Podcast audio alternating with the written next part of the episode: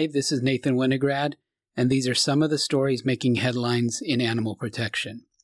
Manatee County, Florida approved a new ordinance that prevents the killing of feral cats. The changes are a result of a Manatee County woman's loss and efforts to save other cats from the same fate when her neighbor had the community cats she cared for trapped and killed.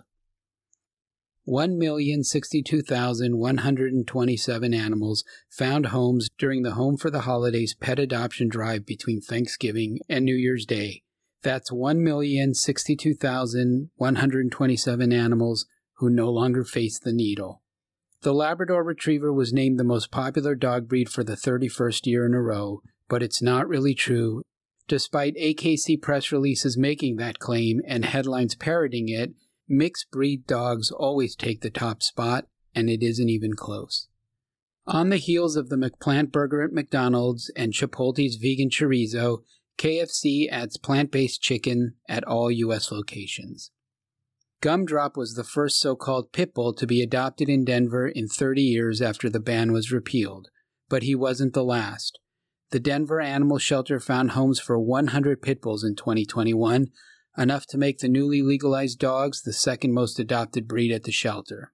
Banning dogs based on how they look is immoral. It is also ineffective. That's not just opinion, it's science. 50% of dogs labeled as pit bulls lack DNA breed signatures of breeds commonly classified as pit bulls.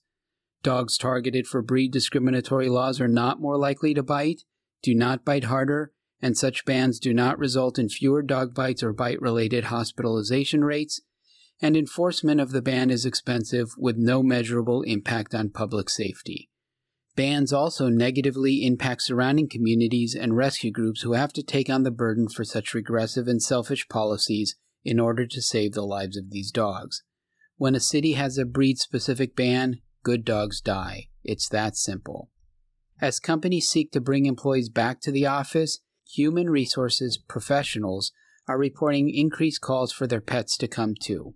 More job seekers are looking at pet friendly benefits and policies in evaluating a potential employer. This is not just good for dogs, it is good for the bottom line. Studies have found that the presence of dogs in the workplace reduces stress, increases social interactions, leads to improved performance, including fewer errors, longer work hours, reduced absenteeism, and reduced turnover. The New Hampshire legislature is set to decide whether to create a committee that will study how to curtail rental housing discrimination for tenants whose families include dogs and cats. Protecting those tenants will not only keep families together, reduce shelter intakes, and increase adoptions, it will benefit landlords, public health, and local businesses. Last May, the Green River City Council in Wyoming was asked to vote on getting rid of the gas chamber to kill animals at its local pound. Not one city council member seconded the motion and it failed to pass.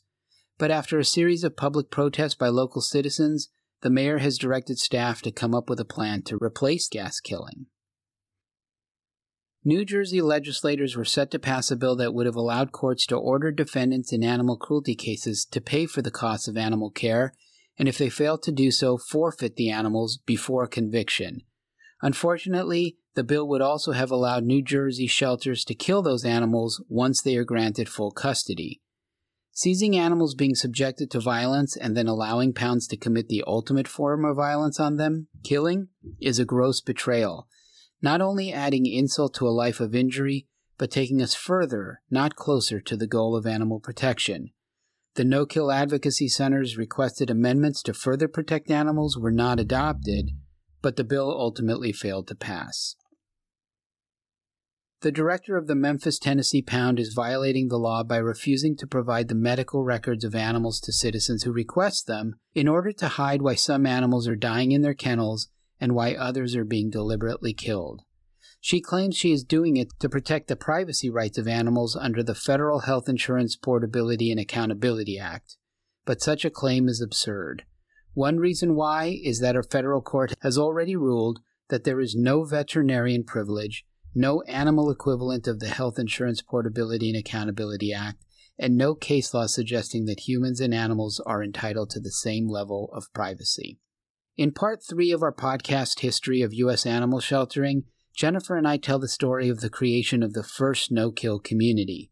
We also discuss the subsequent spread of the no kill equation model of sheltering nationwide, efforts that continue to spare the lives of millions of animals every year.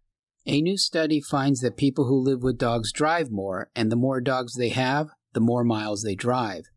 A fair number of those car trips are to recreate with dogs, like hiking, walking, and playing off leash.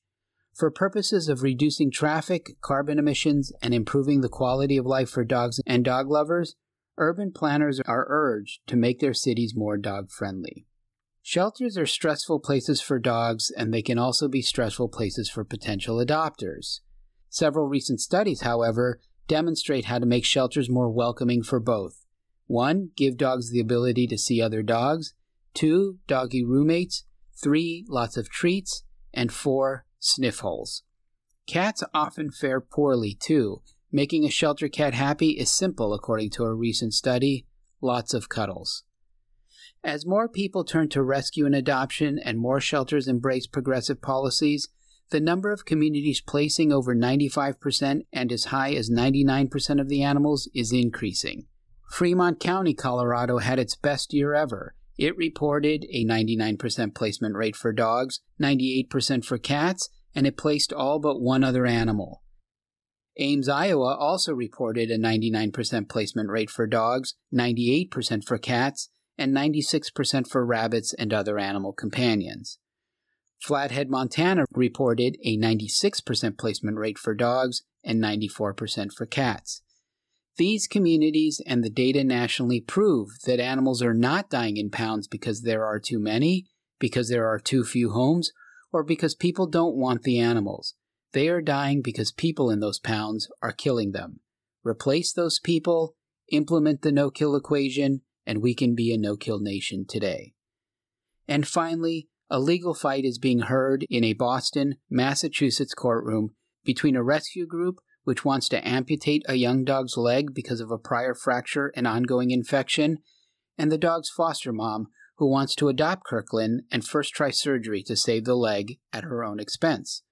According to media reports, the foster mom took it upon herself to get a second opinion from other veterinarians.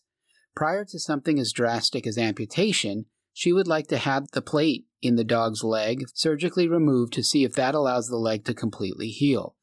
The foster mom also said that Kirkland made big strides in recent weeks since he started taking antibiotics. It's almost like you can't even tell there was an issue. The improvement is tremendous. To stop the amputation, she hired an attorney to take the rescue organization to court and win ownership of Kirkland. We came with our hands open, saying we would pay for surgery and pay for care of the dog. The dog is perfectly fine. Just let us adopt. In a statement, the rescue group disputes that the dog is fine.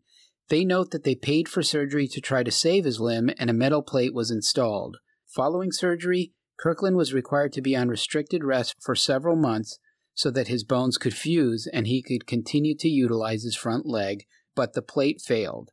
They further note that the veterinary partners that we rely on as an organization have advised that amputation of the leg is the most clear cut pathway to recovery.